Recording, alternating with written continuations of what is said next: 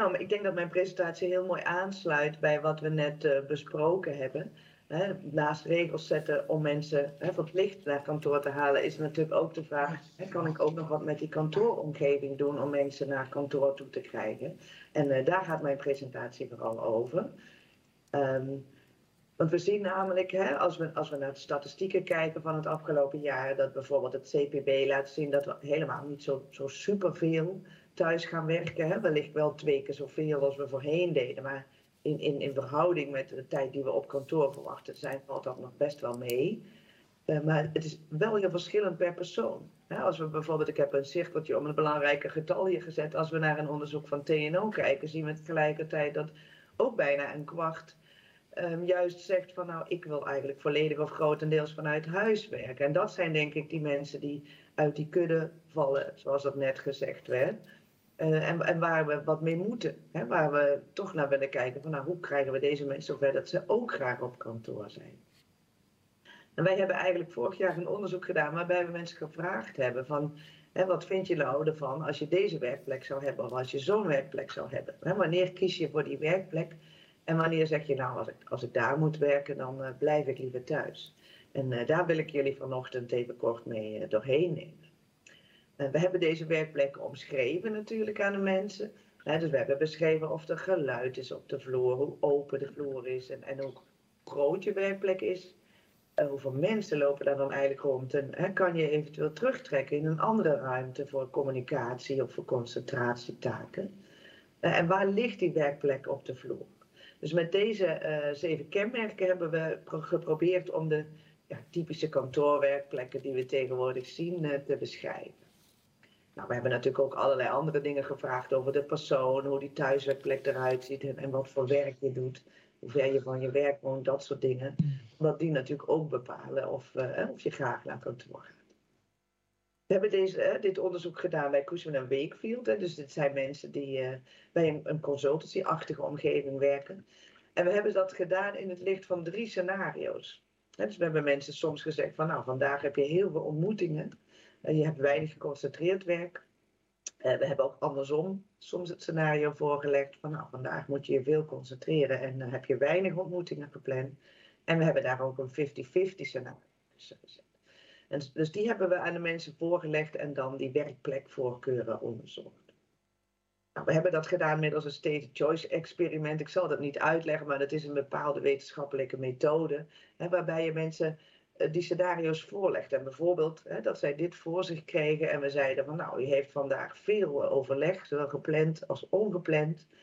Uh, we hebben hier drie hè, werkplekken beschreven. Zou je een van deze werkplekken kiezen en naar kantoor komen? Of zegt u van nou, als ik hieruit moet kiezen, dan, dan blijf ik liever thuis. Nou, ik zal meteen naar de resultaten gaan, want die zijn natuurlijk het interessantst. En we zien daar hè, een, een, heel logisch beeld als je zo'n algemene statistiek hebt, zoals op mijn eerste slide. Dat heel veel mensen natuurlijk naar kantoor komen als ze die dag heel veel gaan ontmoeten. Uh, en ook als het een 50-50 scenario dag is.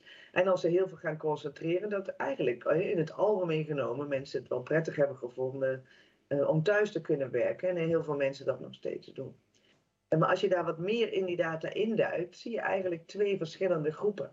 En heel grappig, hè? ook wij komen hier weer ongeveer op een kwart van de mensen uit, zelfs iets meer, die hier in klasse 2 vallen. En dat is een hele typische thuiswerkgroep. Uh, een groep die heel sterk de voorkeur heeft om thuis te werken. Terwijl die andere kleine driekwart juist uh, bijna altijd toch wel naar kantoor en als we dan naar die twee verschillende groepen kijken, dus die klasse 1 in het blauw en die klasse 2 in het oranje, dan zien we ineens dat die, die oranje groep eigenlijk in elk scenario het liefste thuis blijft. Dus dit zijn mensen die echt heel erg blij zijn geweest de afgelopen jaren met die beleving thuis.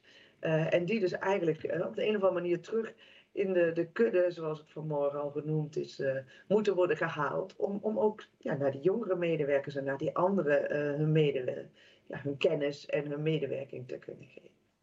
En als we dat zelfs in, in cijfers uitdrukken, als we kansen, voorspellingen gaan doen van nou, wanneer komen deze mensen nou naar kantoor of hoeveel daarvan, zien we dus dat uh, en zelfs in het communicatiescenario maar 34% van deze tweede klasse zegt van nou, dan kies ik wel een werkplek.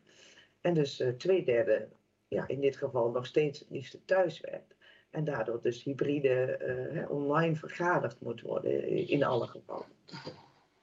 We zien overigens ook, als we naar die kantoorwerkers kijken, dat 25% daarvan met het concentratiescenario nog steeds naar kantoor komt.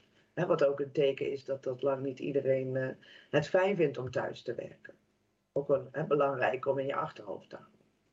Nou, wie zit nou in deze klassen? Dat vonden we natuurlijk ook interessant om even naar te kijken.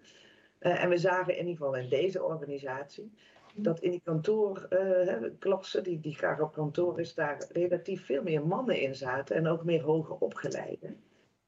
Um, mensen die met huisgenoten wonen, maar evenwel ook wel mensen die thuis geen kinderen hebben. Uh, en, en ook dit vooral de mensen van de core business zijn, heb ik het maar genoemd. Terwijl in die thuiswerkersgroep, daar zaten veel meer de administratieve medewerkers in. Wellicht dat we daardoor, daardoor ook meer vrouwen zagen en uh, meer lager opgeleide.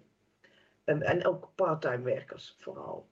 Maar we hebben ook naar andere dingen gekeken. Hè. Die thuiswerkklasse had bijvoorbeeld ook al meer ervaring met thuiswerken. Dus misschien is het ook nog een kwestie van leren hè, wat, wat, wat is fijn en wat werkt voor iedereen op de beste manier. Um, en ze wonen natuurlijk wat verder van hun werk hè, dan de mensen die ook makkelijk even naar kantoor uh, kunnen. Ik zie dat ik mijn controle over de presentatie aan iemand anders heb gegeven. Um, ik heb nog één uh, pagina voor jullie, waarbij we dan nog wat meer kijken van, nou, hoe moet dat kantoor er dan uitzien om, beide groepen hè, een prettige werkomgeving te geven. En daarbij zien we, ik ga dit met u doornemen hoor, het zijn een hele hoop staafjes, uh, dat het scenario um, eigenlijk niet zo heel relevant is en dat we hele sterke voorkeuren zien um, voor, voor, voor alle groepen in alle situaties.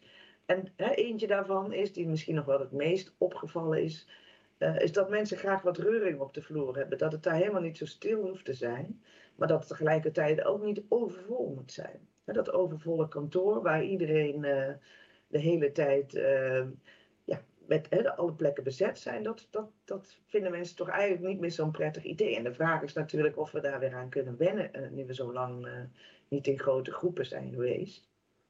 En we zien ook dat hè, mensen helemaal niet de, die afgesloten ruimte per se voor een werkplek willen, maar ook niet in een hele grote open kantoortuin meer willen werken, waar, ja, gewoon heel veel afleiding is, visueel en, en auditief.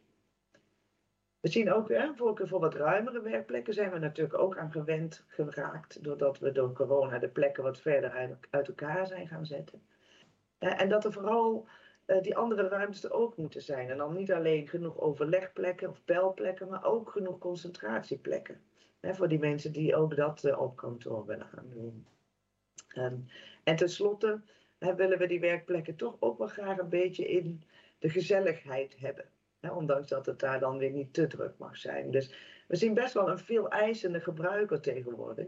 Uh, die, die wel wat verwacht van kantoor. En ja, daar ligt volgens mij voor de facility en corporate real estate managers best een uitdaging om te gaan kijken van ja, wat, wat bieden wij dan aan om het mensen ook gewoon prettig uh, te, te laten zijn op kantoor. Zodat als we ze zouden verplichten om naar kantoor te komen, ze daar ook een, uh, een goed gevoel bij overhouden. Nou, als er nog vragen zijn, uh, hoor ik het graag. Dat kan ook later. Ja, Rianne, dank je wel voor nu. We komen zo meteen nog eventjes ook weer bij jou terug, want we hebben hier ook alweer wat vragen binnengekregen. Ik ben eventjes eerst nieuwsgierig naar jullie eerste reactie. Wie wil als eerste reageren op het verhaal van Rianne? Dat wil ik wel doen. Ik vind het wel heel mooi, want zij hebben eigenlijk de individualisten gevraagd. En dan zie je dus dat de aspecten naar boven komen die heel erg van belang zijn voor die mensen zelf. En tegelijkertijd heb je die activiteitenscenario's. En dan gaat het veel meer om hoe kom je tot die output. Ja. Dus heb je daar heel veel communicatie bij nodig? Of is het veel meer individualistischer? Moet je veel meer luisteren? Ja, en die combinatie, als je dat heel goed weet te combineren en te blenden als het ware, ja, dan kun je een hele goede visie maken. Dus ik vind het wel heel bijzonder dat zij de individualisten hebben gevraagd en wat daar dus toch wel weer naar voren komt. Ja, ja. mooie kom je ook wel weer met het verhaal wat we zojuist van Kilian dan ook weer eigenlijk hoorden. Hè? Nou, dat vind ik ook. Um als je dit combineert met het verhaal van Killian, die zegt van ja, maar je moet op een gegeven moment wel regels stellen. Dus je moet ook zeggen, nee, we gaan zoveel naar kantoor toe. Nou, dan betekent dat dat je hier een, eh, een deel van deze groep toch minder blij gaat maken. Hoe ga je er nu voor zorgen dat die faciliteiten zodanig zijn dat die mensen die nu liever thuis willen werken, die ervaring ook hebben van ik wil liever thuis werken, toch eh, die stap eh, naar kantoor maken en daar ook met plezier hun, hun werk kunnen doen. Ja. En niet meer die voorkeur houden om thuis te blijven. Daar zit de uitdaging, denk ik. En dat, dat betekent die faciliteiten goed op orde. Je, ja, we hebben het al over gehad. Hoe zorg je ervoor dat het altijd goed verstaanbaar is? Dat je in de juiste omgeving zit. Dat de mensen graag daar ook een, een meeting hebben. Ja, en je ziet ook dat die groep best wel groot is. Hè? Dat, dat zie Ja, je dus precies. ook wel eerder uit dit onderzoek. Je moet het dus ook belangrijk maken voor mensen om naar kantoor te gaan. Hè? Dat het ook echt nuttig is om naar kantoor te gaan op dat moment. Juist ook voor die mensen. Ja, absoluut. En ik zie eigenlijk ook hier dat er ook eh, ja, wat aanpassingen aan de huidige kantoren nodig zijn. Hè? De, de kantoortuinen, ja, die, eh, dat concept, eh, nou, ja, het is niet dood, maar het is veel minder relevant Ja. Geworden. Ja. Kantoor is een social hub geworden. Ja, de huidige kantoren voorzien toch vooral in focuswerkplekken. Ja, daar is minder behoefte aan. Maar zorg dat het kantoor meer een eh, social hub kan worden. En zorg dat je, als je dan toch een meeting hebt die je op kantoor moet doen, dat kan doen zonder mensen tot last te zijn. Want ja, op hè, volume een, eh, een, ja, een meeting voor, eh, eh, voeren hè, naast je collega's is voor niemand prettig. En daarvoor zien de kantoren vandaag de dag ook in, eh, ja, ve- veel te weinig in en dat dat mogelijk is. Ja, ja Kilian zei zojuist al, het kantoor mag echt een mind gym zijn. Ja. Geen clubhuis. Daar zit net ook weer natuurlijk een, eh, een verschilletje in. We hebben ehm, een vraag hier binnengekregen van Richard. Richard, dankjewel. Uh, eventjes kijken. HR en ICT moeten nu een business support gaan inrichten. Volledig eh, ketenintegratie onder begeleiding van employee experience. Uh, organisatiedoelstellingen. Ben je het daarmee eens, Rianne? Ja, ik denk zeker wel dat hè, die combinatie van die verschillende eh, partijen is natuurlijk heel belangrijk. Op die manier te gaan organiseren. Maar ik, ja, ik, ik denk dat het belangrijk is om goed te kijken. Ik, ik hoor zeggen van het was een concentratieomgeving. Dat helemaal niet. Ja, hoe kijken jullie daarnaar? Wie wil hierop reageren op deze vraag? Ik denk dat ze volledig gelijk heeft. Ja? Ja, of hij was het geloof ik, hè? Ja, ja, Richard, ja. Ja. in de hele keten moet worden gekeken. En ik denk ook dat is daarin eh, die employee experience... dat je daarmee dus ook die, die visie krijg je... door iedereen in de organisatie, wel of laag in de organisatie... Andere, dus verschillende soorten werknemers erbij te betrekken. ja. En dan vanuit leiderschap maak je een bepaalde visie... maar zorg dat er wel draagvlak voor is. Maar daar ligt natuurlijk ook meteen een grote uitdaging. Hè? Juist om ook al die verschillende partijen goed bij elkaar te krijgen en dat ook goed te laten samenwerken. Ja. Daar ligt natuurlijk ook meteen een grote uitdaging. Klopt. Hoe pak je dat goed aan? Uh, ik denk dat je in de organisatie moet zorgen dat je uh, helderheid hebt over die employee experience. En dat je uh, eigenlijk input binnen hebt van wat dus alle individualisten willen, maar ook wat de teams zouden willen. Wat de output van teams zouden moeten zijn. Wat de blends daarin zouden moeten worden. Die blends goed faciliteren. En dan goed kijken naar een goed adoptieprogramma van die blends. Ja. Want het is, je kunt een visie eigenlijk projecteren, je kunt regels stellen. Maar vervolgens moet er wel naar worden gewerkt. Of moet dat wel en worden geïmplementeerd op een werkwijze dat werknemers het snappen. Dat werknemers het daar, en dat je echt draagvlak daarvoor krijgt in de organisatie. Dus ik denk dat de adoptie daarna nog veel crucialer is. Ja. Hoe kijk jij daarnaar, Sebastian? Ja, ik, ik, ik, ik, ik hoor dit en ik denk uh, dat is. Ik heb daar met Microsoft ook regelmatig gesprekken over. Dat, dat we dus inderdaad wel vergaderruimtes kunnen inrichten met de meest mooie techniek, maar dat mensen niet weten hoe het werkt. En dat is, dat is absoluut een uitdaging. Dus daar, eh, daar, daar moet zeker naar, naar gekeken worden. Ik vind het ook, ook interessant. Weet je, ik, we hebben honderd jaar natuurlijk al geprobeerd om wat te doen aan die open werkplekken. Die kantoortuin, die we nu afgebroken zien worden. Ik, ik denk dat dat een heel positieve ontwikkeling is. Niemand wil daar naar terug. Uh, ik zie ook uh, zaken op kantoor ontstaan. Uh, het heeft geen enkele zin om naar kantoor te komen en daar vervolgens in een hokje te gaan zitten videomeeten. Dat moet je dus niet doen. dus wat, wat, voor vraag krijg je dan? En voorheen hadden we dan de huddle room. Dat mag tegenwoordig niet meer. Dus we noemen het nu een focusruimte. Ja, hoeveel daarvan wil je er gaan aanleggen? Hoe vaak mogen mensen daar gebruik van maken? Want voor je het weet gaat iedereen daarin zitten bellen. Ja, dat was nou net niet de bedoeling van het naar kantoor komen. Dus ik zie daar, de organisaties zijn nog zoekende. En het is, uh, ja, het is een interessante reis om, uh, om te kijken. En ik ben het er absoluut mee eens dat het stellen van, van, nou, van echte afspraken, het creëren van draagvlak, is daar, is daar niks anders in. Ik denk succesvolle organisaties die nu echt stappen maken, die hebben die, dat draagvlak gecreëerd. Door inderdaad hè, de stakeholders, human resources, ondernemingsraad, echt te betrekken bij het, bij het proces. Ja. En, en dan maar samen toch experimenteren. Ja, er zullen bepaalde dingen afgedwongen moeten worden, maar het is ook een zoektocht. Zeker. Ja, het is ook uitproberen. Ja, zeker. Kleine stapjes soms ook Ja. maken en kijken van wat werkt en wat werkt Ja. niet, wat dat Ja. betreft. Janne, ik heb nog een, eh, een andere vraag hier binnengekregen. Kun je uit deze slides concluderen dat het sociale aspect echt een eh, belangrijke factor is voor mensen? Ja, absoluut. Dat denk ik wel. En, en je ziet dus ook heel erg het verschil dat het niet voor alle mensen iets heel belangrijks is. Hè, voor sommige mensen is dat gewoon, die hebben daar net wat minder behoefte aan of halen ook voldoende sociaal contact uit dat online meeten. Maar ja, de grootste groep vindt dat uh, toch heel moeilijk om dat online te doen. En uh, ja, ik denk dat je juist toch ook vanuit die kleine groep uh, dat zijn blijkbaar uh, ook een ander soort type mensen. Daar kan je ook weer hele interessante inzichten en, en bijdragers en discussies aan krijgen. En ja, ook dat is met experimenten kijken van nou lukt dat wel met hybride vergaderen? Of moeten we daar toch echt voor fysiek samen zijn? Ja, ja, inderdaad. René, eigenlijk zoals Bastiaan het ook al wel aangaf... Hè, het is dus ook heel erg belangrijk om te kijken... maar wat doen we nu ook echt met de ruimte die we hebben... die we aanbieden aan mensen? Ja. Het zo effectief, maar eigenlijk ook zo gezond mogelijk maken voor ja. mensen. Ja. Dat hybride werken. Ja, ik denk dat, uh, dat daar nog uh, een aantal stappen te maken zijn uh, natuurlijk. Ehm, kijk, we, een, een meetingruimte van voor COVID was niet dezelfde meetingruimte... Remke gaf het ook al aan, als die, dat die nu is... En hoe zorg je er nu voor dat die meetingruimte zo optimaal mogelijk ingericht is op alle aspecten?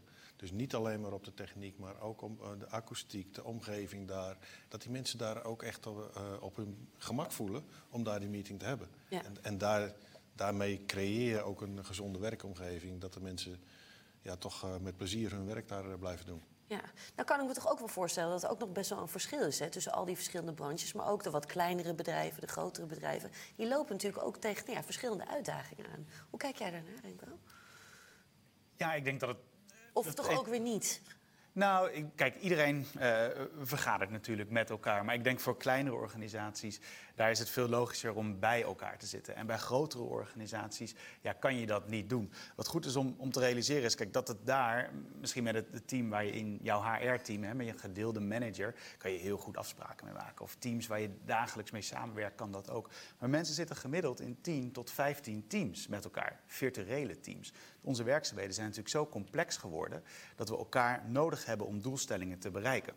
En die, die projecten, dat, is ook vaak uh, sterk aan verandering onderhevig. Want je, bijvoorbeeld je levert, iets op voor een klant, je formeert een team. Of er start een project, je zit samen in een team. En dat gaat weer weg als het, uh, uh, het doel bereikt is. Dus daar is ook een belangrijk onderscheid in te maken. Ehm, dat er verschillende soorten teams zijn. En ja, dat je niet één afspraak kan maken van zo werken wij samen. Uh, ja, omdat daar simpelweg te veel teams voor zijn. Ja. En dat zie je met name weer in grotere organisaties. Dus we moeten zeker uitkijken dat we niet alle organisaties over één kam scheren. Hè. Um, deze hè, manier van hybride werken is wel degelijk ja, uh, relevanter naarmate de organisatie toeneemt in, uh, in grootte. Ja, ja. We hebben dan ook nog weer een, een andere vraag binnengekregen. Digitale volwassenheid, oftewel wat weten we nu allemaal van bijvoorbeeld werken met teams? Volgens mij weten we nog heel weinig. En wat is de impact van thuiswerken als we teams optimaal benutten? Dat slaat eigenlijk ook wel een beetje mooi aan bij wat je al uh, ja, zei. Wat ik eigenlijk hier mooi vind, jij triggerde me ook, de, deze vraag en jij triggerde me net ook een beetje met het gezond werken. We hebben het nu over meetings hebben met elkaar. Laten we ook leren om minder meetings te hebben met elkaar. Ja. Want het is echt misschien wel typisch Nederlandse gewoonte. Als er iets besloten moet worden, dat je een meeting inplant. Um, en ja, dat moet dan gefaciliteerd worden en dergelijke. Maar laten we eens teruggaan van is die meeting überhaupt nodig? Uh, nou, dan kunnen we het niet op een andere manier samenwerken.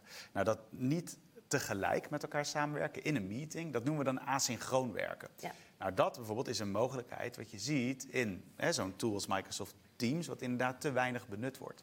Zelf ben ik eigenlijk gestart met een experiment een, uh, een paar maanden geleden. En uh, ja, ik nodig iedereen uit om het ook te doen. Het is, het is, heel verfrissend.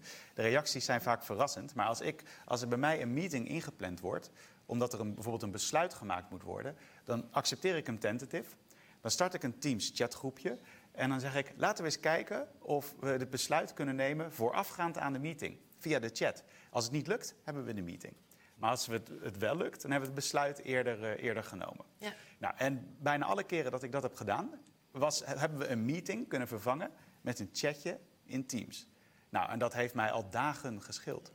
En ik denk uh, dat, we, dat dat een vaardigheid is hè, dat asynchroon werken, wat we onder controle moeten krijgen. Omdat mede door hybride werk is het aantal meetings is zo toegenomen. Dat is niet meer gezond. Eh, want je bent niet het meest productief in je meeting. Hè. Je hebt ook je, je focustijd daarnaast nodig.